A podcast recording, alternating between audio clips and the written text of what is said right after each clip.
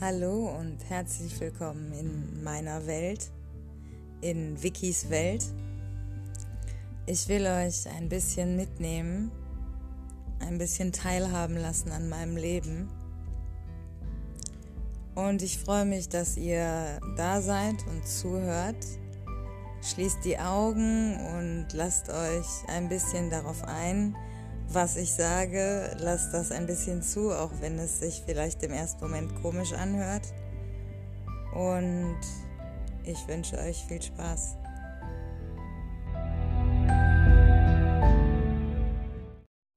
Hallo und herzlich willkommen zur 39. Folge von Wikis Welt.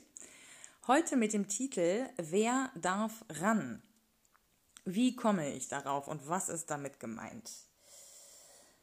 Also, wir fangen mal ganz von vorne an. Wir machen heute so einen Rundumschlag, wo wir ein bisschen auf viele verschiedene Themen eingehen werden, die ich in einzelnen Folgen jetzt irgendwie schon mal angeschnitten habe. Und daraus werden wir sozusagen das Endergebnis der heutigen Folge dann stricken. Ähm, das klingt jetzt erstmal so ein bisschen abstrakt vielleicht, aber ich glaube, am Ende werdet ihr verstehen, wie ich das gemeint habe. Also, was ist mit dem Titel gemeint? Wer darf ran? Gemeint ist äh, eine Art von Filtersystem in Bezug auf Menschen und Beziehungen, wobei wir Beziehungen jetzt hier an dieser Stelle für den Rest der Folge als etwas definieren, was ich wie folgt beschreiben würde, nämlich ein kontinuierlicher, von beiden Seiten gewünschter Kontakt zwischen zwei Menschen. So wie diese Form von Beziehung dann aussieht, sprich, ob das eine Beziehung zu meiner Nachbarin ist, mit der ich gelegentlich sozusagen den Paketdienst spiele und wo man vielleicht irgendwie im Urlaub die Pflanzen gießt oder die Katze füttert oder sowas, oder ob ich mit der Person mich nackt äh, im Bett herumwälze, oder ob ich mit der in Urlaub fahre, oder ob ich mit der alles davon mache oder nur zwei Sachen das ist dann am Ende wirklich eine, eine Definitionssache von, von diesen zwei Leuten, wie die das gestalten. Aber jeder Form, jede Form von kontinuierlichem, freiwilligem, freiwilligem Kontakt zwischen zwei Menschen ist eine Beziehung. Das habe ich jetzt so gesagt. Ne? Das ist nicht die allgemeingültige Definition von Beziehung, sondern meine. So, die ist aber wichtig, wenn wir jetzt hier über den Rest reden wollen. Deshalb das vorneweg, das habe ich ja auch schon, glaube ich, ein paar Mal gesagt. Dann möchte ich die Frage in den Raum stellen an dieser Stelle. Wir schauen uns jetzt mal an, wie sehr wir als Gesellschaft inzwischen mit Hilfe der Wissenschaft Antworten suchen und uns weiterentwickeln. Das ist wahnsinnig begrüßenswert, ja? Also, dass, dass wir in Deutschland hier äh, im Kampf gegen Corona auf Masken und Tests setzen und auf Abstand halten, Hygieneregeln, äh, Kontakte minimieren und Co. ist ein Ergebnis der Wissenschaft. Ja, das heißt, die Wissenschaft forscht, findet Dinge über das Virus heraus und wir als Gesellschaft sagen, ah ja, okay, wenn wir das und das und das wissen über die Verbreitung, können wir diese und jene Maßnahme treffen. Das war nicht immer so, ja. Früher hat man durchaus mal ein paar Hexen verbrannt oder einen Tanz aufgeführt oder eine Kräutertinktur gemischt. Ha, Homöopathie. Ja, in manchen Bereichen gehen wir wieder zurück. Ja, die Homöopathie ist so ein ganz klassisches Beispiel für die Rückentwicklung äh, der Gesellschaft in manchen Teilen, nämlich das Negieren von wissenschaftlichen Fakten und das sich klammern an Hoffnung und Glauben, obwohl die Wissenschaft in diesen Bereichen schon bewiesen hat, dass ein sich daran klammern oder ein Glauben oder Hoffen eben nichts bringt. So. Und ähm, in ganz vielen Bereichen aber ist der übergroße, ähm, die übergroße Mehrheit der Bevölkerung hier in Deutschland eben sehr der Wissenschaft zugetan und handelt auch dementsprechend eben rational, ja. Und das ist ja grundsätzlich was Gutes, ne? Auch der Klimawandel, das kommt immer mehr Menschen sozusagen jetzt ins Bewusstsein, dass wir da auf eine richtig fette Krise zusteuern und die Leute fangen von sich aus an, ihr Verhalten zu verändern und von sich aus sozusagen an, ja, auch auf andere Leute dann einzuwirken, da kommen wir später nochmal zu. Und das ist eben sehr, sehr wichtig. Und jetzt kommt die eigentliche Frage, weswegen ich hier so lange rumdiskutiert habe wenn wir doch auf so vielen Bereichen uns so sehr der Wissenschaft verpflichtet fühlen und so sehr gemerkt haben, dass die was Gutes für uns ist, wenn es, dass es also sinnvoll ist für uns rational zu entscheiden und eben der Wissenschaft zu folgen, warum nehmen wir dann Bereiche wie die psychische Gesundheit und unsere Beziehungen zueinander, alles was mit, mit Emotionalität auch zu tun hat, warum nehmen wir das da so komplett raus? Ja, das tun wir.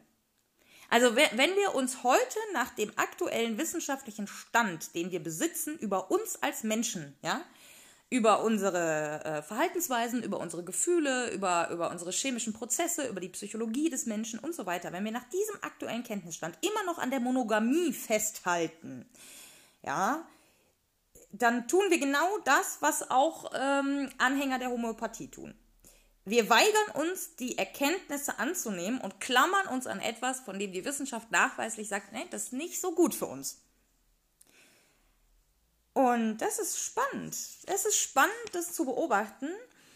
Ähm, und hier kommen wir jetzt wieder zurück zu der eigentlichen Frage, wer darf ran? Also wen lassen wir an uns ran? Wen lassen wir in unser Leben? Diese Frage nach Rationalität und Wissenschaft ist aber wichtig, wenn wir über unsere psychische Gesundheit reden.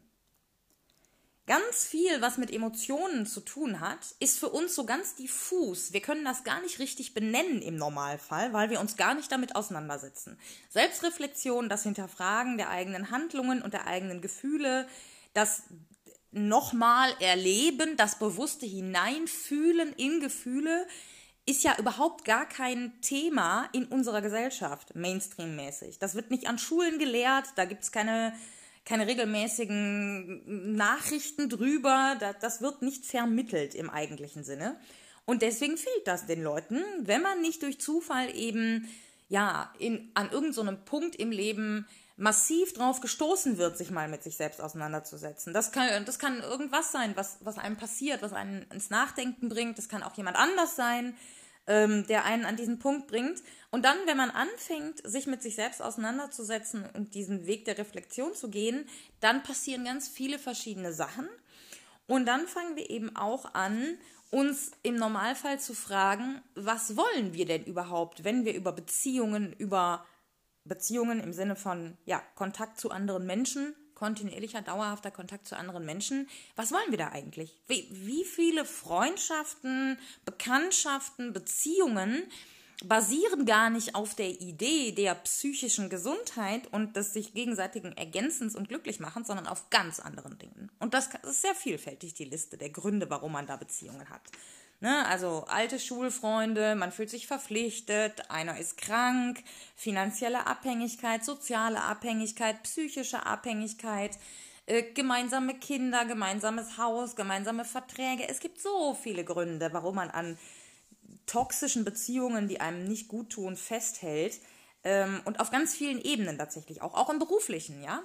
Als Beispiel, wenn ich als Kind eine Mutter oder einen Vater hatte, der mit extremem Leistungsdruck gearbeitet hat und der auch mit Liebesentzug gedroht hat, wenn ich sozusagen nicht die gewünschte Leistung erbracht habe, dann werde ich mir sehr wahrscheinlich im Erwachsenenalter einen Chef suchen, der mich wahnsinnig unter Druck setzt, dass ich dauernd mehr arbeiten soll für weniger Geld. Ich werde mir eine Frau suchen, die dauernd sagt, ich möchte ein größeres Haus und einen, einen schickeren Sportwagen und äh, Warum hast du noch keine Beförderung und so weiter und so fort? Und im Freundeskreis werde ich mir wahrscheinlich auch noch Leute suchen, die mir dauernd suggerieren, dass ich ja irgendwie nicht cool genug bin oder nicht so richtig dazugehöre. Und ich bin total unglücklich und ich mache mir dann jeweils sozusagen bei meiner Frau Luft über meinen Chef, bei meinem Chef Luft über meine Frau um meine Freunde und bei meinen Freunden hetze ich über meinen Chef und meine Frau, anstatt zu erkennen, dass ich selbstständig in der Lage bin, all diese Beziehungen zu beenden, wenn sie mir denn nicht gut tun. Buff. Ja, das ist meine Message. Ähm, also, die, die Selbstreflexion und auch das Hinterfragen sozusagen, was will ich ne, in Beziehungen ist und, und auch die psychische Gesundheit ist letzten Endes die Basis für jede gesunde Beziehung. Also nur wenn ich eine gesunde Beziehung zu mir selbst habe, kann ich auch funktionierende Beziehungen zu anderen Personen haben. Hat man jetzt schon tausendmal gehört. Ich will aber noch mal ein bisschen aufschlüsseln, warum das eigentlich so ist und euch das noch mal ein bisschen erklären. Man braucht zwei Schlüssel für funktionierende Kommunikation. Ich glaube, das habe ich in der Folge Ficken statt Reden, ich weiß die Nummer jetzt gerade nicht, schon mal ein bisschen erklärt, aber ich mache es noch mal kurz. Der eine Schlüssel ist, dass ich weiß, was ich wirklich will und das auch in der Lage bin auszusprechen vor der anderen Person. Und dann muss ich auch noch die Empathie und den Willen besitzen, wirklich hören zu wollen, was die andere Person sagt. Und nicht das zu hören, was ich hören will. Diese Schlüssel müssen beide beteiligten Personen an der Kommunikation, ja, müssen beide erfüllen. Also brauchen wir insgesamt vier Schlüssel, zwei pro Person. Und in den allermeisten Fällen sind diese Schlüssel nicht da. Also einige meistens, ja, und, und oft auch alle. Und dann ist jede Beziehung toxisch. Wenn, wenn eine Kommunikation nicht mit Hilfe dieser Schlüssel erfolgt, ist es keine funktionierende Kommunikation. Und dann entstehen Erwartungshaltungen, dann entsteht Zwang, dann entsteht Neid, Missgunst, Eifersucht und so weiter. Und man wird da nicht rauskommen. Das heißt, nur mit einer offenen, ehrlichen, funktionierenden, empathischen Kommunikation gelingen gesunde Beziehungen. Nur wenn ich kommunizieren kann, was ich will, ohne Angst davor haben zu müssen, dass das Konsequenzen hat. Und auch nur, wenn ich weiß, was ich wirklich will. Und eben auch sage, okay, die andere Person sagt jetzt das und das. Und das ist vielleicht nicht das, was ich hören will, aber ich höre mir das trotzdem an und versuche mich in die andere Person hineinzuversetzen. So. Das, äh, hier machen wir jetzt mal so einen kleinen Cut. Und jetzt kommen wir zu sprechen auf eine äußerst gewagte These von meinem, ich möchte jetzt, ich, ich sag's jetzt einfach, von meinem sehr geschätzten Kollegen ähm, Leon Windscheid und Atze Schröder. Ich weiß nicht, ob ihr den Podcast kennt. Wenn nicht, an der Stelle ist das auf jeden Fall eine fette Empfehlung für betreutes Fühlen. Leon Winscheid ist studierter Psychologe und Atze Schröder sagt von sich selbst, dass er Straßenpsychologe ist ähm, oder Psychologie so ein bisschen auf der Straße studiert hat. Und das behaupte ich ja von mir auch. Und ich höre diesen Podcast wirklich mit größter Begeisterung und, und bin ganz großer Fan. Und die haben immer mal wieder, also die reden jede Woche über ein anderes Gefühl, ja. Und ähm, da ging es jetzt vor kurzem, ich habe leider die Folge nicht parat, ist es halt hier echt alles ähm, so semi-professionell, ihr merkt es schon. Ähm, aber das ist ja auch ein bisschen der Charme hinter der ganzen Sache. Ne? Ich, ich weiß schon, dass ihr das auch irgendwie so ein bisschen cool findet, dass ich in meinem Smartphone in meinem Schlafzimmer sitze und eben nicht die, das große Technikteam und Equipment hinter mir habe. Wir sind so ein bisschen der Underdog hier. Ne? So. Ähm, also ja, diese, dieser Podcast, da ging es eben vor kurzem um ähm, Verletzungen. Müsst ihr mal reinschauen, ist noch nicht so lange her. Und da haben die beiden eben die These in den Raum gestellt, niemand außer dir selbst kann dich verletzen. So. Jetzt springen wir mal kurz Richtung Moria, ja, ähm, und merken, okay, das müssen wir noch ein bisschen verfeinern. Und das haben die beiden auch gemacht, ne? Also ich unterstelle denen jetzt nicht, dass sie das so in den Raum gestellt haben, sondern es ist eben im Kontext zu betrachten, wenn wir davon ausgehen, wir leben jetzt hier in Deutschland, Österreich, Schweiz, so, ne? Also diese, diese Länder, die einen gewissen Wohlstand eben auch einfach im Schnitt haben. Und, und wir sind jetzt nicht obdachlos ähm, oder, oder irgendwie, keine Ahnung, äh, kurz vor todkrank. Also, ne, wir führen im Schnitt ein normales, sage ich jetzt mal, halbwegs gesundes Leben. So. Und dann geht es auch noch um psychische Verletzungen. Und auch hier müssen wir natürlich nochmal relativieren. Alle, die erwachsen sind und frei in der Lage sind, auch ihr eigenes Leben führen zu können. Es gibt ja wahnsinnig viele Kinder oder behinderte Menschen, die in Abhängigkeitsverhältnissen leben. Und da ist es eben nicht mehr so einfach, ja. So. Aber wir gehen jetzt eben im Schnitt von uns aus, ja, die eben alleine selbstständig in der Lage sind, ihr Leben zu leben. Und wir können eben für uns selbst entscheiden, wer uns verletzen darf, wen wir an uns heranlassen, wen wir in unser Leben lassen und wem wir ja eine gewisse Macht über uns geben. Ähm, wir entscheiden selber, ob wir jemanden zum Täter machen und damit automatisch uns zum Opfer oder ob wir jemanden so weit von uns wegschieben können emotional, dass wir das, was er sagt, gar nicht auf uns persönlich sozusagen beziehen, sondern darüber stehen können, weil wir wissen, dass die andere Person aufgrund ihrer Erlebnisse, ich sag jetzt mal, weil sie nicht reflektiert, ihren Hass auf irgendjemanden richten muss. So. Ja, kurz in meine schlauen Notizen äh, schauen. Das setzt natürlich eine sehr, sehr hohe Eigenverantwortung und eben auch eine damit einhergehende Reflexion voraus und aber auch eine Realisierung der eigenen Unperfektheit. Ja, also sprich, ähm, wenn ich weiß, ich kann nicht alle Erwartungen, die jemand an mich hat, erfüllen, und ich weiß, dass wir alle gelegentlich zu Verhalten neigen, was nicht gesellschaftlich wünschenswert ist. Also wir alle haben auch so ein kleines Arschloch in uns drin, einen kleinen Rassisten, einen kleinen Sexisten und so weiter. Und das, der kommt gelegentlich heraus, wenn er getriggert wird, ja. Und wenn ich mich reflektiert mit meinen eigenen Handlungsweisen auseinandersetze, dann kann ich eben auch erkennen, wenn ich zum Beispiel eine andere Person, ich sag jetzt mal, trigger, und die Person ist nicht so reflektiert, dann kann es halt passieren, dass diese Person sich mir gegenüber verletzend verhält.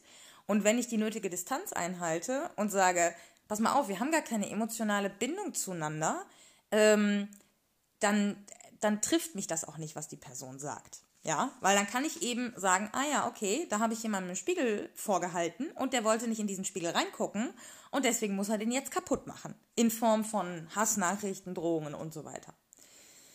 Und auch hier, es ist natürlich viel einfacher, anderen die Schuld für die eigene Unzufriedenheit zu geben, als für sich selber zu sagen, wow, ich bin unzufrieden, ich muss was ändern in meinem Leben. Ne? Also wie ich vorhin gesagt habe, es ist ja viel leichter, beim Chef über die Frau und die Freunde zu heulen und bei der Frau über den Chef und die Freunde und, und bei den Freunden über die, über die Frau und den Chef, als zu sagen, wow, ich habe hier offenbar in allen Bereichen meines Lebens mich in toxische Beziehungen begeben und ich muss jetzt mal anfangen, die aufzulösen und neue einzugehen. Oder die zu überarbeiten, ja, ist ja durchaus vielleicht auch eine Möglichkeit. Man muss ja nicht immer alles sofort beenden.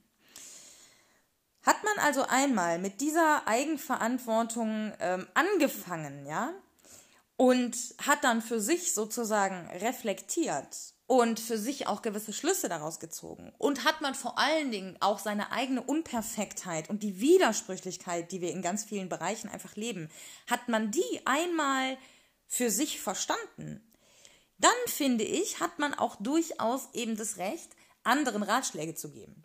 Die Frage ist da immer noch, wie kommuniziert man die und kommen die gebeten oder ungebeten.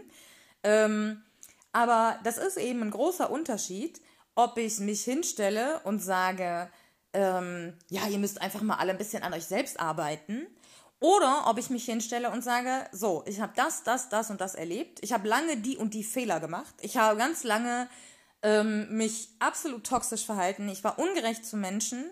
Und dann habe ich Lehren daraus gezogen. Und heute kann ich sagen, ich mache das so und so. Und deswegen kann ich euch den Tipp geben, verhaltet euch so oder so. Und dann ist im Normalfall eben auch das Feedback ein ganz anderes, ja. Das war auch immer schon tatsächlich ein großer Antrieb für mich. Ähm, ich habe einfach gerne Recht und ich rede gerne und ich habe auch gerne so ein bisschen diesen, diesen Lehrerinnen-Style, dass ich Leuten so ein bisschen was erklären kann. Ich vermute, das liegt irgendwo in meiner Kindheit durch zu wenig Aufmerksamkeit und Bestätigung begründet. Und ich habe aber schnell gemerkt, ich kann meine Fresse nicht aufreißen, wenn ich keine Ahnung habe. Das wird dann peinlich, ne? Weil dann ist ganz schnell jemand da, der kennt sich ein bisschen besser aus mit dem Thema und dann stehe ich da und, und muss sozusagen vor der Wissenschaft, so, so clever war ich dann immer, muss vor der Wissenschaft dann eben den Schwanz einziehen. Und deswegen habe ich angefangen, mir eben sehr viel Wissen anzueignen auf vielen verschiedenen Ebenen, um in Diskussionen eben lautstarker auftreten zu können. Und deshalb, äh, ja, kann ich eben hier heute an der Stelle einen Podcast machen und, und Leuten Tipps geben. Und das Feedback, was ich sehr häufig bekomme, ist eben ein, ein fast ausschließlich positives und ich glaube, das hat viel damit zu tun, dass ich eben nicht so eine Art Glanzbild von mir erzeuge, sondern eben durchaus auch sehr gut über meine Schwächen, über meine Fehler, über das kleine Arschloch in mir drin sozusagen reden kann. Und das, deshalb bin ich glaubwürdig und authentisch, ja. Und das kriegt man aber nur hin, wenn man eben diesen Weg der Reflexion geht. Ja, was soll der Titel? Natürlich, wie immer, Leute, es ist Clickbaiting. Es ist alles Clickbaiting heutzutage, ja. Ohne Clickbaiting hätte ich wahrscheinlich nur ein Zehntel der Hörer. Ähm, aber letzten Endes, glaube ich, wird den meisten dann doch relativ schnell klar, dass es hier nicht nur um Sex geht. Die Frage ist wirklich so simpel wie eben die, der Titel der Folge. Wer darf ran? Wer darf ran an euch? Und zwar auf emotionaler, auf geistiger und auf sexueller Ebene. Wem gebt ihr die Macht über euch, indem ihr der Person die Möglichkeit gebt, mit ihrem Verhalten euer Wohlbefinden zu beeinflussen? Ist jede Beziehung, die ihr in eurem Leben habt, wenn wir Beziehungen so definieren, wie ich das zu Beginn der Folge gemacht habe, ist jede Beziehung also gewollt in eurem Leben? Die Erkenntnis, die sich bei der Beantwortung dieser Frage durchsetzt, ist meistens nicht schön. Und wie ich vorhin gesagt habe, ist es im Normalfall auch nicht möglich, von heute auf morgen alle Beziehungen, von denen man jetzt so in diesem Moment des Nachdenkens vielleicht denkt, äh, dass, die, dass man die eigentlich gar nicht will, dass man die sofort alle abbricht. Das Leben ist eben nicht so einfach schwarz-weiß, sondern es gibt ganz viele Grautöne. So. Und wie ich vorhin gesagt habe, die, die aller, aller, allermeisten Leute sind eben keine Soziopathen wie Trump und Bolsonaro, sondern haben eben nur ein kleines Arschloch in sich drin, was je nach Trigger und je nach Situation eben mal mehr und mal weniger rauskommt und eben auch nach Sozialisation. Ne? Das hat eben auch eine ganz, ganz viel damit zu tun, wie man aufwächst und welche Werte einem sozusagen vorgelebt werden. Und wenn wir jetzt uns eine Beziehung anschauen, die wir haben und wir bemerken, die ist vielleicht toxisch oder die ist vielleicht nicht so, wie ich mir die vorstelle, dann ist der allererste Schritt, denke ich, in meinen Augen erstmal der, dass man sich mit sich selber auseinandersetzt, was genau ist denn nicht so, wie es sein sollte? Und hat sich das vielleicht verändert? Und wenn ja, warum? War es vielleicht auch mein Verhalten? Was kann ich ändern als Verhalten, also an meinem Verhalten, dass sich das Verhalten meines Partners ändert? Also das ist ganz häufig so, dass wir in diesen Erwartungsdruck reinrutschen, dass wir glauben, es muss so und so sein und dann ist es nicht so und so und dann haben wir dauernd so diese, diese Idee im Kopf, ja, weil er das so und so macht oder weil sie sich so und so verhält, deswegen kann ich auch nicht das und das und dann entwickelt sich daraus so eine Teufelsspirale und irgendwann ist man völlig festgeschnürt und kann sich gar nicht mehr bewegen ähm, und, und auch voll mit diesen Vorwürfen und Schuldzuweisungen. Und oft ist es so, dass schon Kleinigkeiten im eigenen Verhalten sich, wenn die sich ändern, dass das einen großen Einfluss hat auf das Verhalten, was mein Partner an den Tag legt, ja. Ähm, ich werde vielleicht am Ende nochmal ein kurzes Beispiel bringen. Ansonsten in den kommenden Folgen auf jeden Fall werden wir da auch nochmal drüber reden. Ich möchte jetzt noch kurz so ein bisschen darüber sprechen. Nee, ähm, wir machen das jetzt so. Ich, ich werde da jetzt ein Beispiel Beispiel noch kurz, kurz äh, dran, dranhängen, weil das, glaube ich, ganz gut, ganz gut widerspiegelt. Ähm, einer meiner Klienten hat eine relativ langjährige Beziehung schon und ähm, ist unzufrieden sozusagen mit dem, mit dem Sexualleben, was in der Beziehung stattfindet. Und dann habe ich ihm den Tipp gegeben, einfach mal die Definition Sex sehr breit zu setzen also alles, was einen irgendwie antören, schon im Kopf als Sex zu definieren und stattdessen auf Orgasmus und Penetrationssex größtmöglich zu verzichten. Und seiner Partnerin gegenüber ähm, sich so zu verhalten, zum Beispiel abends mal zu sagen, ey, ich würde dich voll gerne mal massieren. Und dann wirklich nur massieren, ja, richtig schöne Ganzkörpermassage oder vielleicht auch nur eine Rücken- oder Nackenmassage oder wenn sie eine spezielle Stelle wünscht oder sowas, vielleicht nur die. Und dann aber das nicht als Vorspiel für Sex zu benutzen, sondern danach zu sagen, okay, das war schön, zu kuscheln und zu schlafen. Und ich bin mal gespannt, ähm, was da für eine Rückmeldung kommen wird jetzt in den kommenden Wochen. Ähm, weil im Normalfall steckt da ganz viel Druck dahinter von beiden Seiten und der Erwartungsdruck ist eigentlich gar nicht, also der findet vielfach auch im Kopf statt. Ne? Also ich glaube, dass mein Partner das und das will und mein Partner glaubt, dass ich das und das will, aber man redet gar nicht drüber. Und das ist ganz verheerend. Und auch da gilt wieder die Kommunikation, ne, was wir am Anfang hatten.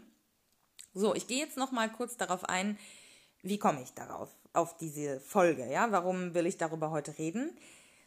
Ich habe gemerkt, dass sich mein Verhalten äh, gegenüber möglichen Datingpartnern äh, verändert hat, also wirklich äh, ziemlich verändert hat und dass, dass das gleiche, die gleiche Veränderung ähm, auch stattgefunden hat in meinem Verhalten als Domina. Ich arbeite als Domina und ähm, wie ich also da mit, mit, mit Sklavenanwärtern umgehe, ist, ist ähnlich wie, wie mit potenziellen Datingpartnern sozusagen.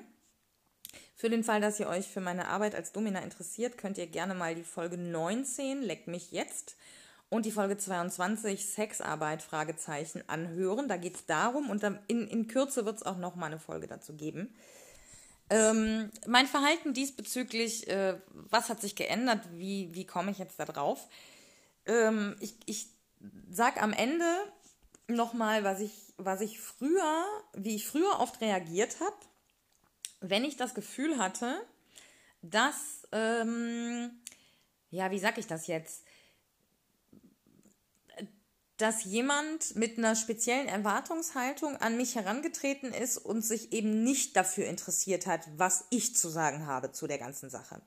Also das können eben bei potenziellen Datingpartnern Männer sein, die einfach irgendwie Dickpics schicken oder so relativ schnell irgendwie so, ja, ich will dich ficken, Baby oder keine Ahnung was. Ähm, aber das kann, das kann auch durchaus sein, dass das viel subtiler stattfindet sozusagen und der Mann auf emotionaler Ebene versucht, sozusagen die Frau irgendwie in, in eine Art von Abhängigkeit reinzutreiben.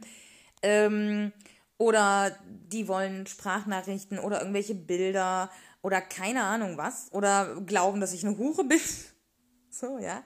Ähm, und äh, da gibt es eben gar kein Interesse sozusagen für meine Position, sondern es geht darum, dass die Idee, die die von, mi von sich, im, also von mir bei sich im Kopf haben, dass das sozusagen möglichst passt. Und da werden dann alle Methoden angewendet, damit ich sozusagen mich auch ähm, dementsprechend konform verhalte. Von Drohungen über Beschimpfungen, über ähm, Honig ums Maulschmiererei ist wirklich alles dabei. Und bei den Sklaven ist es das Gleiche. Das sind diejenigen, die versuchen sozusagen das Gespräch eigentlich zu bestimmen, dich zu provozieren, damit du sie anschnauzt und dass du sozusagen deinen Weg verlässt. Ne, ähm, die vielleicht nicht den Antrittstribut zahlen wollen, weil sie kostenlos ein Gespräch rausschlagen wollen oder die eben einfach so direkt Fotos von ihren Schwänzen schicken oder keine Ahnung was. Und früher habe ich Folgendes gemacht. Ich habe oft noch diskutiert. Warum habe ich das gemacht? Ich habe so drei Bereiche rausgefiltert für mich, warum ich das gemacht habe. Und ihr könnt ja mal ähm, für euch, euch überlegen, warum ihr so, ähm, so sinnlos Diskussionen führt und wie das bei euch ist. Und, und da könnt ihr mir vielleicht mal eure Meinung zu schicken.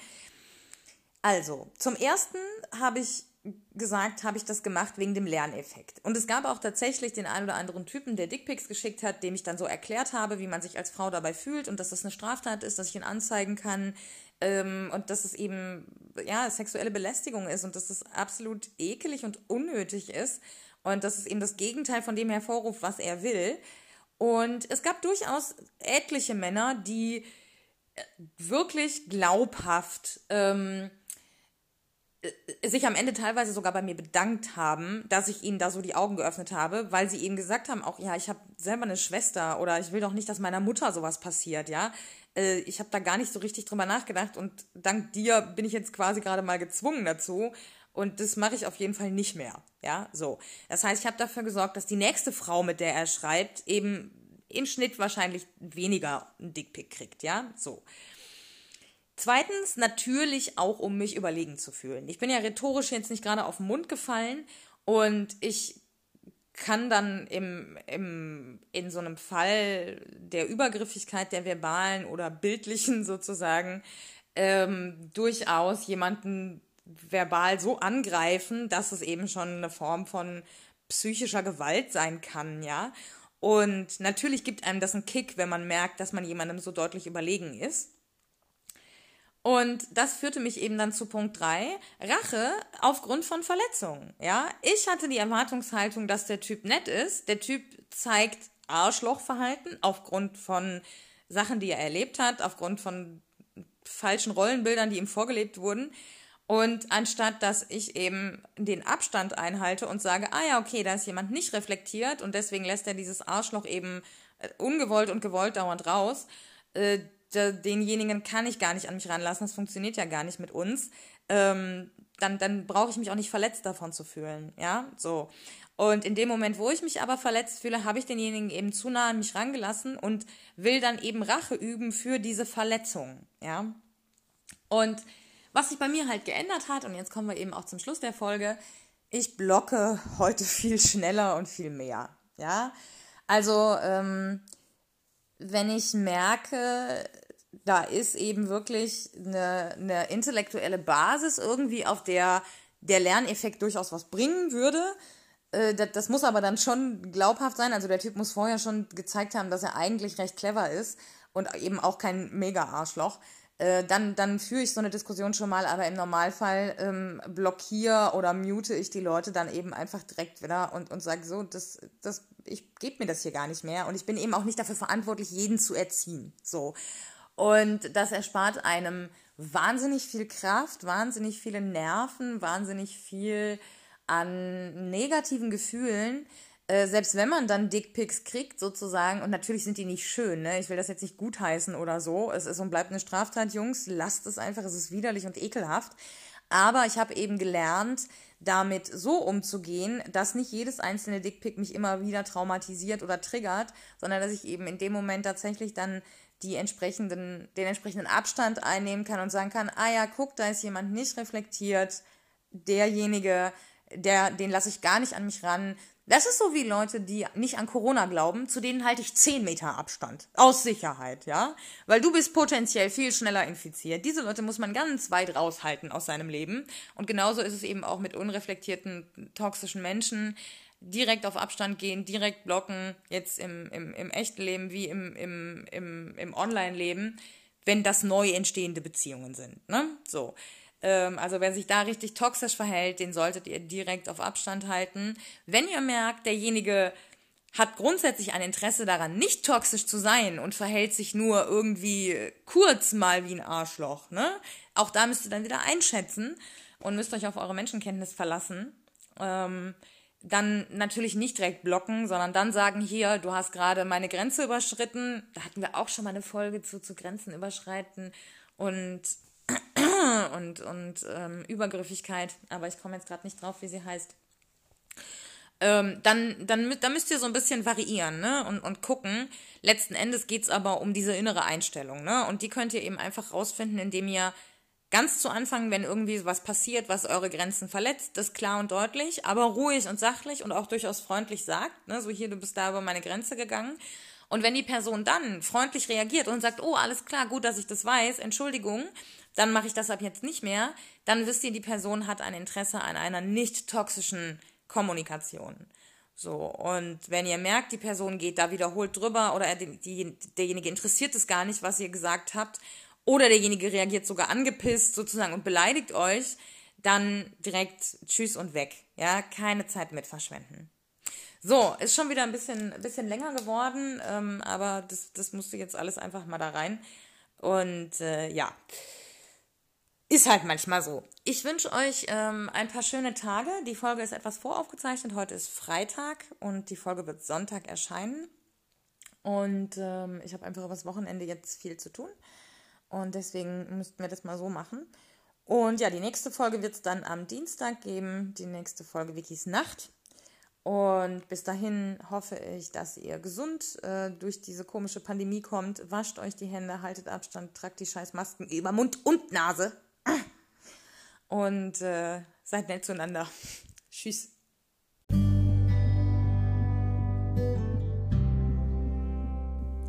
Das war's mit dem kleinen Einblick in meine Welt, in Wikis Welt.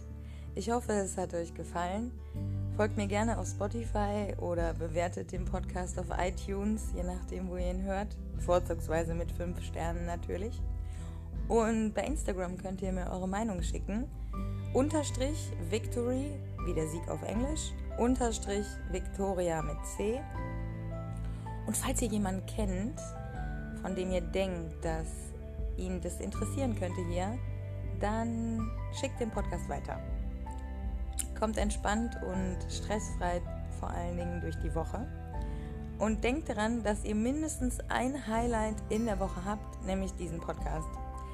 Jede Woche von Sonntag auf Montag erscheint eine neue Folge von Wikis Welt. Bis bald!